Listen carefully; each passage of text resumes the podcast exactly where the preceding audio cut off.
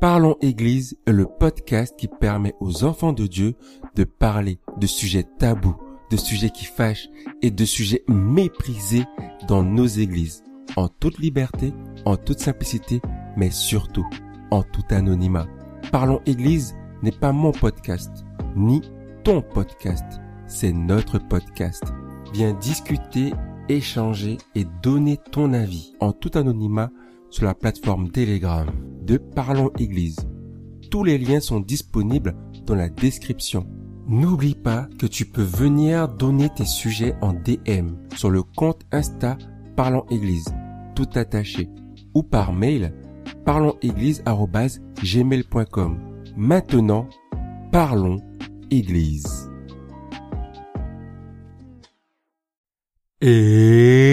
Je suis Bunny avec un U comme dans Uni, l'animateur de Parlons Église aujourd'hui. Je me rappellerai toujours de ce dimanche matin. J'invite un ami à moi qui ne connaît pas encore Jésus, enfin, qui a déjà connu l'église mais qui n'a pas encore choisi Jésus comme son Seigneur et son Sauveur. Donc je l'invite et tout, et on s'était déjà vu en soirée et tout, il m'a dit bon ouais je vais venir une fois et tout. Et là il fait la bise à une des sœurs de l'église et tout. J'ai dit ah tu la connais, cool. Il me dit si je la connais, je la connais même bibliquement. Là, je rigole, mais sur le coup, j'ai pas rigolé. J'étais choqué. J'ai dit non, t'es sérieux et tout. Il a dit ah, tu devrais pas voir tes soeurs comme ça. Hein. Je restais ok, euh, chacun sa vie. Hein. Et il me faisait comprendre que voilà quoi, ils se connaissaient très bien. Et voilà, il y avait eu quelque chose. Et moi, je suis resté mais je suis trop naïf en fait. Quand tu vois les gens, tu pars du principe que comme ils aiment Jésus, ben ils font de leur mieux pour avoir euh, une vie en accord avec la parole de Dieu.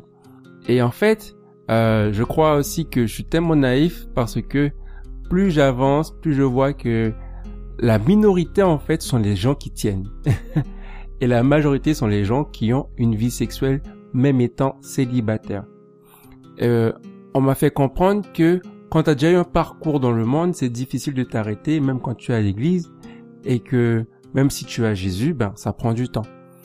Je suis d'accord, vraiment, euh, je suis pas là pour juger quoi qui que ce soit ou quoi que ce soit. Je voudrais juste en parler parce que je pense que dans nos églises et même dans nos jeunesses, c'est que c'est monnaie courante finalement et que il y a vraiment un problème par rapport à ça. Et j'avais vu une psychologue américaine qui disait que beaucoup de jeunes des églises, en fait, ils rentrent dans une vie sexuelle active parce qu'ils n'ont personne avec qui en parler, même pas leurs parents, même pas un leader, et que ce qui serait possible, ce qui aiderait ces jeunes-là, c'est de pouvoir en discuter dans des cercles où ils seraient pas jugés d'avoir de telles pensées ou d'avoir un tel parcours, parce que souvent, ce qui se passe, c'est qu'il y a la curiosité qui donne envie d'aller voir, surtout quand nos camarades, nos amis nous disent tout le temps, ouais, c'est génial, tu devrais essayer. Et c'est aussi vrai pour les filles que pour les gars.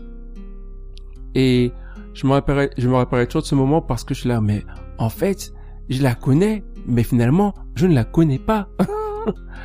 et j'ai eu d'autres histoires comme ça euh, avec d'autres sœurs euh, et les frères. Oh là là là là, mais les frères, c'était oh, c'était chaud, bouillant.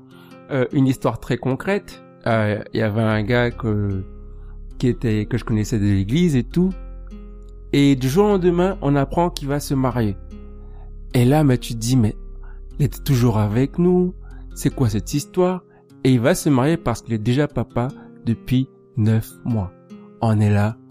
Waouh Et il entretenait des relations dans l'église avec différentes filles de l'église. J'étais abasourdi parce que vraiment, euh, je, cherche toujours à voir euh, le meilleur dans mes frères et sœurs, toujours à voir euh, parce que on n'est pas là pour soupçonner le mal, mais je pense sincèrement que comme il n'y a pas cette liberté de discuter, d'échanger, eh bien les gens ils ont un comportement qui ne permet pas de les aider à rester ancrés à la parole et à vivre une vie en accord avec la parole. Parce que aussi on n'arrive pas à mettre en avant le fait que c'est quelque chose de bien, quelque chose de cool de rester abstinent. C'est quelque chose de cool de vivre pour la parole de Dieu. Et et ça, je trouve ça dommage. Et les gens, ils préfèrent se cacher, avoir leur vie, il y a pas mal de couples qui avaient déjà une vie sexuelle avant, avant le mariage. Il y a pas mal de couples qui ont eu des bébés avec 7 mois de, de grossesse. Est-ce que c'était prématuré?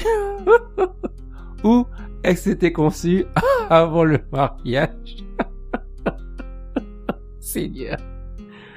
Euh, et vraiment, c'est, je trouve ça, c'est un sujet, c'est un sujet tendu. Euh, J'en rigole, hein, mais je sais que c'est un sujet tendu et que on n'en parle pas assez de, de ces célibataires qui voudraient suivre Dieu et qui voudraient avoir une vie en accord la parole de Dieu, mais qui n'arrivent pas à le faire juste parce que ils ne sont pas accompagnés, ils ne sont pas, euh, ils ne sont pas, justement, ils ne sont pas guidés, ils ne sont pas mentorés, juste parce qu'ils sont livrés à eux-mêmes en fait.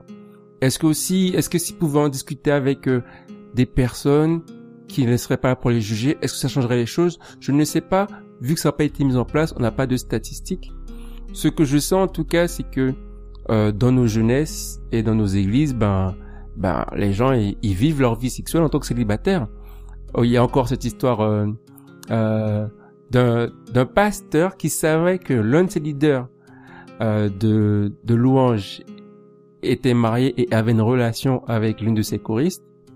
Et au lieu de d'arrêter le leader, de discuter avec lui, il disait non, il faut qu'il continue parce que quand il fait la louange, ben des vies sont, des vies sont sauvées en fait, des vies viennent à Christ.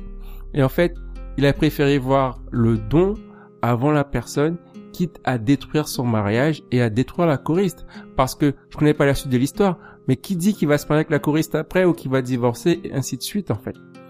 Euh, toutes ces histoires qu'on connaît dans nos églises qui qui sont pas très belles du tout, avec euh, des pasteurs qui sont impliqués, avec des leaders qui sont impliqués, mais surtout que dont on n'en parle pas en fait. C'est juste, on est là pour euh, regarder, juger, dire, ils auraient pas dû, discipline, on les met dehors. Mais au moment on, on leur dit comment faire autrement, comment vivre pour Dieu avec joie, avec fierté, et comment rester euh, abstinent, parce que c'est un péché comme un autre en fait. C'est comme mentir.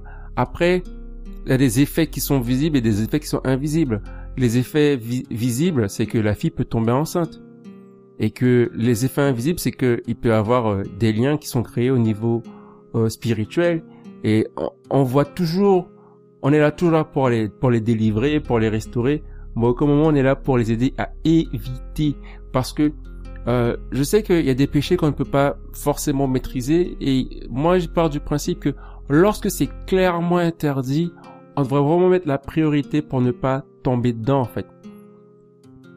Et je sais que c'est pas quelque chose de, facile à faire, mais euh, il faut, pour moi en tout cas, je pense que comme la psychologue, si au moins on pouvait, avoir euh, ces groupes de paroles, ces groupes de discussion pour parler de ce genre de choses, qui finalement, ben, qui détruisent euh, nos églises de l'intérieur, parce que il y a les comportements non abstinents, mais il y a tout ce qui est lié à la pornographie, à tout ça, parce que Aujourd'hui, on parle beaucoup des hommes, mais de plus en plus de femmes sont dedans et on se rend pas compte en fait de combien ça affecte notre communauté et juste on est là, on laisse faire quoi.